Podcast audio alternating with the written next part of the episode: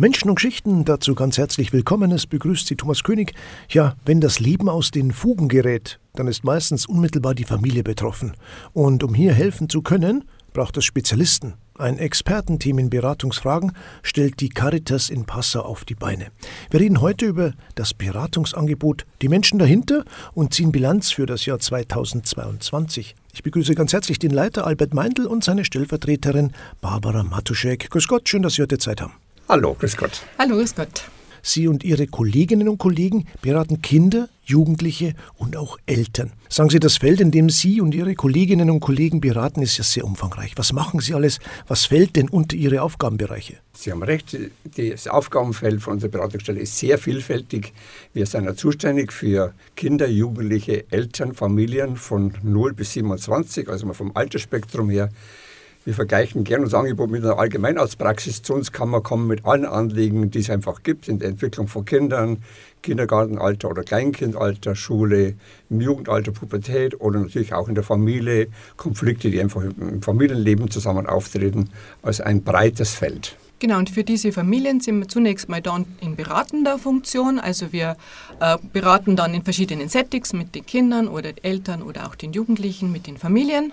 Und daneben her gibt es dann auch noch ein großes, vielfältiges äh, Gruppenangebot. Es ist ein zehnköpfiges Team und denen wird dort nicht langweilig, die sind alle gut beschäftigt, vor allem sind die entsprechend qualifiziert, oder? Also bei uns ist es ja so, dass wir ein multiprofessionelles Team sind. Das heißt, es arbeiten Sozialpädagoginnen bei uns, dann Psychologen und Psychologinnen und eine Diplompädagogin. Und all unsere Mitarbeiter, Mitarbeiterinnen haben dann noch Zusatzqualifikationen in verschiedenen Bereichen. Also sei es zum Beispiel systemische Familienberatung oder Hypnotherapie, Verhaltenstherapie, äh, oder zum Beispiel auch eine spezielle Ausbildung für den Kleinkinderbereich, integrative Eltern-Kind-Beratung oder entwicklungspsychologische Beratung und Therapie. Also das ist schon sehr breit aufgestellt in verschiedensten Bereichen. Wie lange gibt es denn die Familienberatung schon? Es hat sich ja seitdem einiges verändert und entwickelt, kann ich mir vorstellen. Also es hat sich ganz stark entwickelt. Eigentlich die, das Gründungsjahr ist eigentlich 1955. Also das heißt, die Stelle gibt es bald äh, 70 Jahre, aber es hat sich schon sehr viel verändert, einfach auch von, vom Selbstverständnis her. Ich denke mal, war doch Beratung äh, früher für die Leute oft schon schwierig auch und die Leute mussten ja sehr motiviert werden, dass so ein Angebot wahrnehmen. Es hat sich komplett verändert. Jetzt kommen die Leute eigentlich selbst motiviert, die schauen im Internet nach, was, wo kann ich Hilfe kriegen. Äh, die Weiterverweisung durch Kindergärten, Schulen, Ärzte passiert selbstverständlich. Und die Leute kommen auch gern und haben froh, wenn sie relativ schnell auch einen Termin kriegen. Das Thema ist in den letzten Jahren, sagen wir, ja, in den letzten zwei, drei Jahrzehnten mehr in das öffentliche Interesse gerückt. Der Bedarf ist gestiegen, der Blick auf die Thematik, die hat sich insgesamt verändert, oder? Ja, auch der Blick einfach auf die Entwicklung von Kindern hat sich ganz stark verändert. Also das äh, entwicklungspsychologische Wissen ist einfach fundamental mehr geworden und größer geworden, dass man einfach weiß, was brauchen junge Menschen eigentlich, damit sie gut aufwachsen, damit sie sich gut entwickeln. Also das ist, glaube ich, einfach schon ein ganz wichtiger Punkt, der da einfließt in das Selbstverständnis auch der Beratung, dass man einfach weiß, dass man Eltern gut auch anleiten kann, gut begleiten kann, ermutigen kann, unterstützen kann.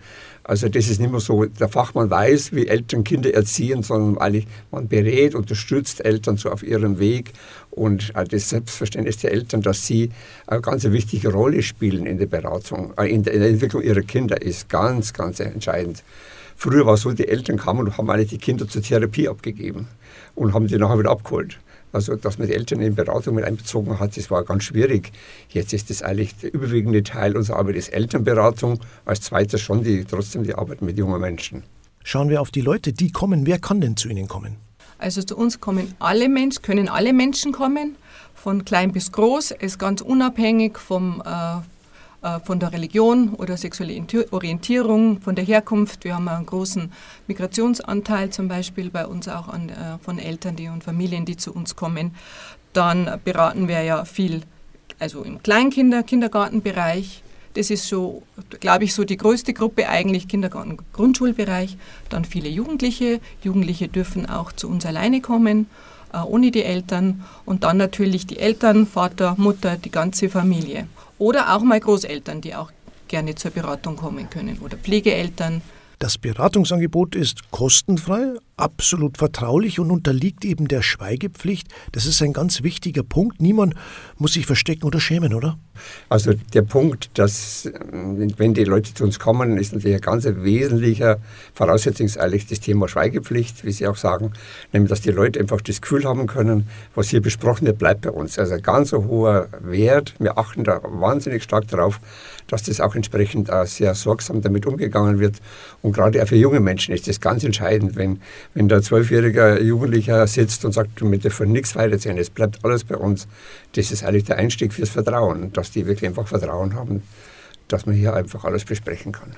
Genauso wichtig ist auch, dass die äh, Eltern natürlich nichts zahlen müssen, dass es keine Kosten verursacht und dass, ähm, ja, dass es sehr unkompliziert ist, einfach bei uns äh, ja, zu kommen. Es ist, man braucht keinen Überweisungsschein, man braucht nicht irgendwelche bestimmten Voraussetzungen, sondern äh, die Ratsuchenden können einfach anrufen. Sie haben dann eine Teamassistentin erstmal am Telefon, die dann mit ihnen ein paar Daten aufnimmt, nur ganz wenige, und dann gleich einen Beratungstermin vergeben kann innerhalb so der nächsten zwei, drei Wochen in der Regel. Und man muss dazu sagen, wer kommt, kommt freiwillig. Genau, gut, freiwillig, es kommen schon die meisten freiwillig, manche werden natürlich, sagen wir so salopp, geschickt. Das heißt, wir haben schon einen relativ hohen Anteil von Eltern, die zum Beispiel von den Familiengerichten geschickt werden, also Trennungseltern, die sich sehr konflikthaft trennen, die kommen nicht ganz freiwillig, weil das Familiengericht ihnen das quasi schon so eine Art ein bisschen zur Auflage macht. Das ist so ein Sonderfall, aber oder manche Eltern erleben schon also den Druck, den Schulen machen, dass zur Beratung gehen, schon also nicht immer ganz freiwillig. Aber auch wichtig, dass man Ihnen das einfach nur erklärt. Weil trotzdem ist unser Angebot freiwillig und Sie können das in Anspruch nehmen oder auch lassen, wenn Sie merken, das hilft mir jetzt doch nicht so. Diese Mitbestimmung ist bei uns ganz ein wichtiger Beratungsgrundsatz, dass die Eltern einfach mitbestimmen, was sie auch gerne besprechen möchten, was sie nicht so gern besprechen möchten, was vielleicht später auch besprochen wird. Also da ist, ist dieses Mit, Miteinander und Begleiten und miteinander einen Weg, einen gemeinsamen Weg suchen eigentlich ganz zentral. Beispiele aus der Praxis, jetzt ohne den Datenschutz zu verletzen. Welche Fälle sind denn das, die Sie behandeln, um einfach Ihr Aufgabengebiet weiter zu veranschaulichen? Man kann vielleicht einfach vom Alter mal anfangen, wenn man jetzt so ganz kleine Kinder hat, da kommen oft Eltern, die verunsichert sind, zum Beispiel beim ersten Kind, weil das Kind ganz schlecht schläft, ganz schlecht in den Schlaf findet oder dann vielleicht ganz extreme Wutanfälle hat, ganz intensiv die Gefühle erlebt und äh, das manchmal für die Eltern schon schwierig ist und sie verunsichert sind, ja, mache ich es richtig, mache ich es falsch. Und da kann man mit den Eltern dann wirklich gut besprechen und schauen, was läuft denn gut, was kann man machen, gerade beim Schlafen, was gibt es für Möglichkeiten, was gibt es für, für Methoden, äh, dass die Eltern da ein bisschen was umstellen, vielleicht im Schlafrhythmus ein bisschen was äh, verändern um dann da wieder eine entspanntere Familienatmosphäre zu kriegen. Oder gerade diese trotzigen Wutkinder, also mit vier-, fünfjährigen im Kindergarten, das haben wir auch relativ häufig, dass man auch da versucht oder die Eltern anleitet, wie sie die Kinder in ihren intensiven Gefühlen gut begleiten können. Bei älteren Kindern oder Jugendlichen, was wären jetzt da Probleme, die auftauchen in der Beratung? Sich mit den Eltern auseinandersetzen, auch selbstständig werden, äh, in der, in der Gruppe mit Gleichaltrigen irgendwie zurechtkommen mit Freundschaften oder Schwierigkeiten haben in der Schule oder Ausbildung, haben schon diese ganz klassischen Themen, die da eigentlich so vorkommen, im Jugendalter eigentlich. Ja. Natürlich schon auch das Thema, gerade bei, bei äh, jungen Mädchen, ähm, Selbstverletzung, Depression, ähm, auch bis hin zum Thema Suizidalität, das sind schon auch Beispiele, die immer wieder bei uns auftauchen. Aber was vielleicht noch ein großer anderer Themenbereich ist, sind wirklich schon die Eltern, die mhm. Trennungseltern. Wir haben natürlich sehr, sehr viele, die Hälfte der Familien, die zu uns kommen, geht es eigentlich auch um das Thema Trennung. Äh, wie trennen sich Eltern? Wie konflikthaft ist das? Wie gehen sie da mit den Kindern um? Äh, manche Eltern tun sich sehr schwer, da irgendwie miteinander Lösungen zu finden, die einigermaßen funktionieren, ohne dass ständig jedes zweite Wochenende wieder Theater ist. Also das ist ganz ein häufiges mhm. Thema, wie man da Eltern anleitet, dass, dass dieser Übergang eigentlich in so eine neue Lebensphase eigentlich gelingt. Das Trennungsverhalten hat sich also komplett geändert im Vergleich zu, sagen wir mal, vor 30 Jahren, oder?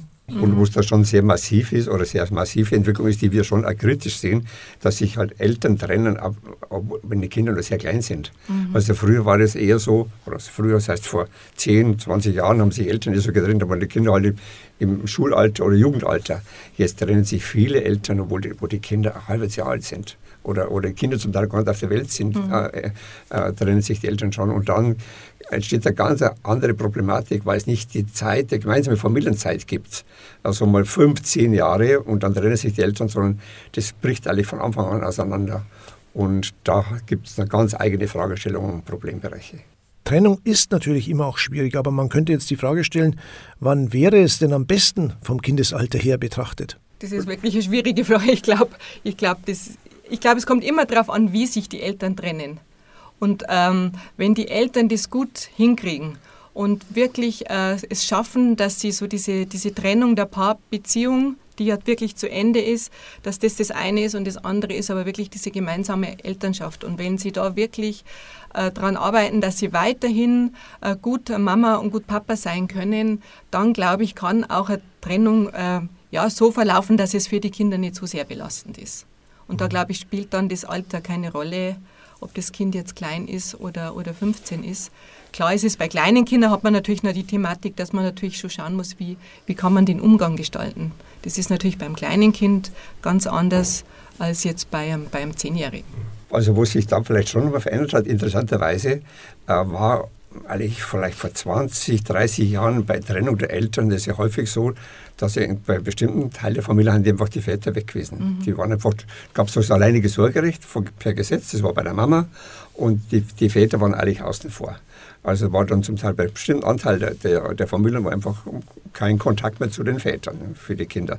Das hat sich massiv verändert. Mit dem gemeinsamen Sorgerecht, was die Eltern ja grundsätzlich mal haben, erleben wir schon, dass die Väter mehr, deutlich mehr wirklich im Boot bleiben, ähm, sich engagieren. Das war für eine bestimmte Zeit mal für die Mütter eher schwierig, weil sie gesagt haben, hätte sich mein Mann schon auch so um Kinder kümmert, wie wir noch beieinander waren, war es vielleicht nicht zur Trennung gekommen. War mal so ein typischer äh, Ausspruch für eine bestimmte Zeit. Äh, und, aber inzwischen ist es auch das selbstverständlicher geworden, eigentlich, dass auch klar ist, dass, die, dass beide Eltern sich auch nach der Trennung um die Kinder kümmern müssen, sollen und dürfen und dass man schauen muss, wie kann man das gut einfädeln, dass das gelingt. Also, die, was ich vorher sagen, das ist schon für manche junge Menschen, die sagen, wir sind froh, dass sich die Eltern getrennt haben, weil das Theater vorher, das war nicht mehr zum Aushalten. Also, wenn das jeden Tag heftigste mhm. Konflikte sind, dann haben die Kinder einfach nur noch froh, wenn der Ruhe ist. Schauen wir vielleicht auf die Zeit nach Corona. Es heißt, die Nachfrage nach Therapeuten hat immens zugenommen. Was ist da Ihre Wahrnehmung? Also Corona hat schon sehr viel natürlich verändert und sehr belastende Auswirkungen gehabt für die Familien oder hat es noch.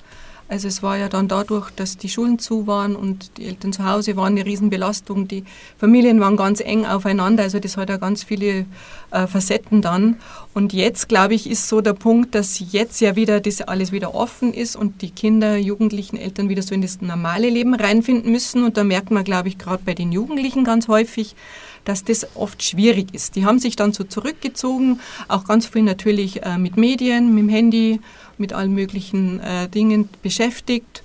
Und, und da gibt es einige, also bestimmt nicht alle, aber einige, die dann sich, sage ich mal, quasi eher dann gemütlich gemacht haben und jetzt eher so diesen Sprung wieder, äh, wieder raus und wieder in den direkten Kontakt mit anderen jungen Menschen sich manchmal ein bisschen schwer tun. Sind jetzt die Probleme in Familien auch angestiegen? Zum Beispiel ein Lockdown, der setzt ja eine ganze Kette von möglichen häuslichen Problemen in Gang.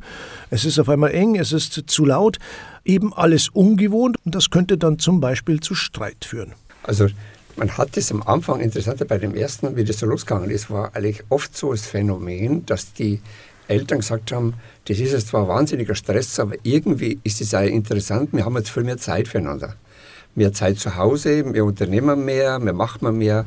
Also so gab es einen Teil der Familien, die die gemeinsame Familienzeit plötzlich ganz anders bewertet haben. Äh, das hat sehr viel davon abgehängt, wie die Rahmenbedingungen sind. Also hat die Familie einen Platz, haben die entsprechend große Wohnung, Haus, Garten oder sonst wie. Also hat sicher das auch sehr befördert. Äh, für einen anderen Teil der, der Familien war einfach das, wie Sie sagen, diese Enge aufeinander äh, einfach Stress pur. Das war einfach Stress pur. Und, de, de, und das hat sich letztlich schon ausgewirkt, dass es insgesamt, dass man gehört hat, dass viel mehr Streit ist, dass viel mehr Ärger ist. Das war immer auch der Verdacht, dass das Thema häusliche Gewalt an, ansteigt. Das konnte man nicht so ganz klar belegen, aber man hat immer wieder so schon Indizien wahrgenommen oder mitgekriegt, dass es einfach schon eine Rolle spielt. Also das war schon echt, äh, echt äh, für die Familien wirklich und junge Menschen eine harte Zeit. Und auch, wo es auch einfach sehr wesentlich war, die ganzen sozialen Beziehungen, ganz sehr viele mhm. Kinder, äh, Grundschulkinder, Jugendliche, dass ich nicht mehr meine Freunde treffen darf, dass ich nicht mehr zu einem Sportverein oder sonst wie hingehen darf, sondern dass ich bloß noch zu Hause sitze. Das Phänomen, was du gerade gesagt ja. hast, auch, die, und ich glaube, ich jetzt Ausdruck, diese, so diese Höhlenkinder. Das heißt, die haben sich zu Hause wie so in einer Höhle zurückgezogen und die blieben da mit ihren sozialen mhm. Medien. Und die Eltern hatten einen riesen Stress, dass die Kinder wieder da rauszuholen, die wieder zu aktivieren, dass sie Freunde einladen, dass sie wohin gehen, bis hin sie zur Schule gehen und ihren Schuljob machen. Ja. Schwierige Situationen, die Alleinerziehenden sind ja auch besonders betroffen und sie sind auch im Fokus bei ihrer Arbeit. Ja, das ist ein sehr hoher Anteil. Wir haben 40 Prozent der Eltern, die zu uns kommen, sind Alleinerziehende. Also das heißt, das sieht man schon einfach, das ist überdurchschnittlich hoher Anteil, dass äh, diese Eltern zu, äh, zur Beratung auch gehen. Und also bei uns gibt es schon ein bisschen geflügeltes Wort in, in, unserem Team. Wir wundern uns oft, wie El alleinerziehende Eltern das schaffen, wie sie das hinkriegen. Also das ist oft so ein Spruch, oh Gott, bin ich froh, dass ich das nicht äh, machen muss. Alleine Kinder großziehen, und, und jetzt gerade so Lockdown. Also ist eigentlich unvorstellbar, wie alleinerziehende Eltern das haben schaffen können. Weil oft, wenn Kinder, gerade wenn Kinder krank sind oder sonst wie, und überhaupt keine Auszeit mehr hat, wo man eigentlich Tag und Nacht nur alleine für ein Kind da ist. Also das ist eigentlich eine Situation, die finden wir sehr kritisch. Einfach auch, also letztlich müsste sich auch das Angebot für, für alleinerziehende Familien eigentlich deutlich verbessern. Wie oder wo könnte man denn hier nachbessern? Ja schon einfach auch, denke mal, so eine Betreuungssituation auch verbessern. Es hat sich zum Teil verbessert. Man hört schon, dass die Jugendämter deutlich mehr Unterstützungspersonal auch in die Familien schicken, einfach auch zur Entlastung. Also das hat sich Gott sei Dank ein bisschen verbessert. Was sich einfach, glaube ich, verbessert, ist die Arbeitssituation. Dass einfach viel eher auch alleinerziehende Eltern auch die Möglichkeiten haben, Auszeiten zu nehmen, auch wirklich von der Arbeit einmal zu Hause zu bleiben. Also dass es viel familienfreundlich einfach auch geregelt werden muss. Ja. Mhm. Also es gibt, hört man schon auch im europäischen Ausland, deutlich äh, andere Modelle, wo Alleinerziehende viel mehr einfach auch Entlastung gerade durch die Arbeitssituation erfahren. Oder angepasste äh, Zeiten in den Kitas zum Beispiel. Das ist ja oft, also gerade oft im Land höre ich von vielen alleinerziehenden äh, Müttern zum Beispiel, dass das dann so schwierig ist, weil die dann schon um eins oder zwei schließen, also der Kindergarten, aber die Mama halt dann noch ja, gerade von der Arbeit kommt oder noch nicht fertig ist mit der Arbeit. Also dass dann noch überbrückt werden muss, noch mit einer Tagesmutter, die dann das Kind erst mal wieder abholt. Also das gibt dann, glaube ich, schon wirklich diesen großen Stress für die Alleinerziehenden äh, Mütter oder Väter. Dass allein das schon, wie kriege ich das alles unter einen Hut, schon so schwierig ist. Wenn Sie jetzt die Bilanz 2022 anschauen, was fällt denn auf oder was sticht denn hervor? Also ich glaube, ein Punkt ist, ist tatsächlich sehr markant, das ist, dass die Kinder bis sechs Jahren, dass diese Altersgruppe stark zugenommen hat, also im letzten Jahr. Hängt vielleicht auch damit zusammen, dass wir nun mal präsenter sind, auch in den Kindertagesstätten weil wir da auch mitwirken im Rahmen eines Schutzkonzepts, die Kindertagesstätten erstellen müssen, ein sozialpädagogisches Konzept erarbeiten mit den Einrichtungen. Also da nochmal, das ist der eine Bereich. Und der andere Bereich ist, dass wir äh, ja ganz viel ähm, ISEF-Beratung, das heißt insoweit erfahrene Fachkraft im Bereich des Kinderschutzes äh, anbieten für die Kindertagesstätten und da auch sehr viel in Kontakt sind. Das ist auch, die Zahl ist auch tatsächlich erhöht, also mhm. höher als im letzten Jahr. Nennen wir vielleicht ein paar Zahlen. In welchen Bereichen wurde denn beraten? Der größte Block ist schon die, die, das Thema Trennung äh, der Eltern. Also wir haben schätzungsweise so 50 Prozent der Beratung dreht sich wirklich um das Thema mhm. Umgang, Sorgerecht, äh, Kontakt der Kinder zu getrennten Eltern und so weiter. Also das ist schon ein, ein, ein Riesenblock. Mhm. Dann, wie du sagst, die Kleinkindberatung ist, glaube ich, schon ein wichtiges Feld. Ja. Ähm, dann haben wir schon nochmal den, den Bereich Grundschule, also wo es um Schulproblematik geht. Das sind also über 30 Prozent äh, unserer Klienten, sagen wir, haben, äh, haben Grundschulkinder. Also das sind schon nochmal so. Und da spielt was, was, schon was rein, was sich jetzt in den letzten Jahren sehr, sehr positiv verändert hat, also die Zusammenarbeit mit anderen Diensten. Es gibt ja jetzt, kriegt man immer wieder an den Medien mit, in den Schulen ja die Jugendsozialarbeiter, die äh, da entsprechend auch neu geschaffen wurden und inzwischen in, den, in fast allen Schulen Arten äh, tätig sind und mit denen kooperieren wir sehr stark. Das heißt, die nehmen wahr in der Schule, dass es dem Kind gut geht, äh, weil es der Beratungslehrer sagt oder äh, die Lehrer einfach mitteilen und der stellt dann oft, die stellen oft den Kontakt dann auch zu uns her und da gibt es eine ganz enge Überweisungskontext äh, und Zusammenarbeit. Also das sind schon gute Entwicklungen, in, die sich jetzt so seit ein, zwei, drei, vier Jahren abzeichnen. Wie ist denn die Entwicklung im Vergleich zu Vorjahren? Hat sich da wahrnehmbar etwas verändert? Was sich verändert hat, ist schon einmal, wir haben schon bei uns im Team oft die Diskussion, dass die Problematiken in den Familien vielschichtiger sind, also heftiger sind. Also wir haben schon den Eindruck, dass auch die psychische Belastung von Eltern zunimmt. Also wir haben schon oft den Eindruck, auch, dass mhm. Eltern also psychisch wirklich, sagen wir, salopp angeschlagen sind oder auch wirklich psychisch krank sind. Das hatten wir früher vereinzelt. Da haben wir jetzt schon den Eindruck, dass es deutlich zunimmt. Wir vermuten einfach da viele Faktoren dahinter, äh, warum das so ist. Und das macht schon interessant. Wir haben ungefähr ähm, ein Viertel der Beratungsfälle, wie man sagen, also ein Viertel der Familien beraten wir mit zwei oder drei Beratern gleichzeitig. Also um der Vater, die Mutter, das Kind haben eigene Berater, um überhaupt der Problematik irgendwie äh, gerecht zu werden, die die Familie mitbringen. Die kann man gar nicht miteinander beraten, weil es viel zu heftig ist, äh, was die alle für Geschichten da erzählen. Die Familien sind also nicht mehr so belastbar oder auch einzelne Elternteile oder einzelne von uns. Welche Gründe vermuten Sie hier? Ich glaube, dass unsere Gesellschaft ja insgesamt viel komplexer geworden ist, also ganz, ganz grundsätzlich. Und äh, die Bedingungen, also auch das, äh, was so erwartet wird auch, also da haben wir ja dann schon wieder diesen Bereich, wie schafft man so Familie, äh, Familiengründung, Kinder haben, Kinder aufziehen und auch das, das gleichzeitig zu arbeiten, gleichzeitig Karriere zu machen. was, ich glaube, da wird von jungen Frauen auch viel mehr erwartet. Also meine Söhne sind jetzt um die 30, wenn ich mir jetzt vorstelle, wie das bei mir damals war. Also ich bewundere dann schon die Frauen, die jetzt so dann gleich wieder so voll in den Beruf einsteigen. Was das für, eine, für eine Anstrengung ist, kleine Kinder dann in die Kita zu bringen, also in die Kinderkrippe zu bringen schon.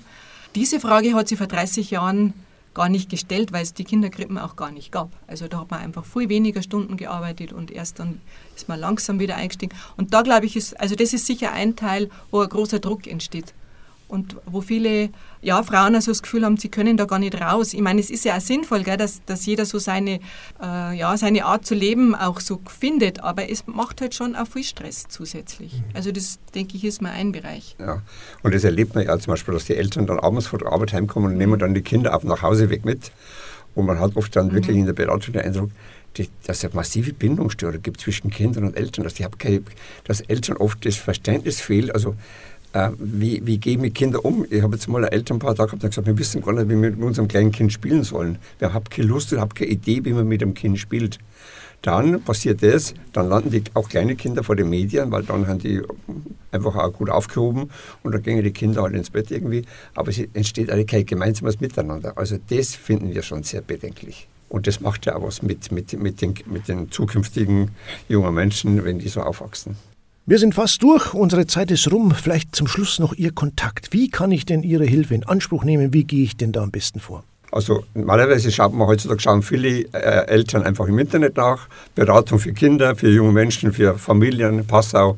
Dann landet man auf unserer Homepage und die ist ganz neu, ganz aktuell. Da gibt es eine Telefonnummer, man ruft bei uns an, meldet sich an, ganz, ganz einfach. Es wird in der Regel bei der Anmeldung auch schon ein Termin vereinbart, entweder in Passau oder in den Außenstellen Philosophen-Pocking und Halzenberg. Und da kommen die Eltern zum ersten Termin hin. Und alles weitere ergibt sich dann, also ganz unkompliziert. Ein herzliches Dankeschön für Ihren Besuch und Ihre Zeit. Weiter ganz viel Erfolg darf ich wünschen. Ja, vielen Dank. Danke für vielen die Einladung. Dank. Der Leiter Albert Meindl und seine Stellvertreterin Barbara Matuschek waren unsere Gäste. Ein zehnköpfiges Expertenteam ist in der Caritas im Passo im Einsatz in der Beratung von Kindern, Jugendlichen und Eltern. Wenn Sie Hilfe brauchen oder Fragen haben, jederzeit dort melden, kostenlos, alles vertraulich. Alle Kontakte finden Sie im Internet unter www.caritas-erziehungsberatung-passau.de www.bistum-passau.de. Ich darf mich für heute verabschieden. Die ganze Folge zum Nachhören gibt es unter www.bistum-passau.de unter Kirche bei unser Radio im Suchfenster suchen. Dann können Sie alle Folgen nachhören. Servus und auf Wiederschauen.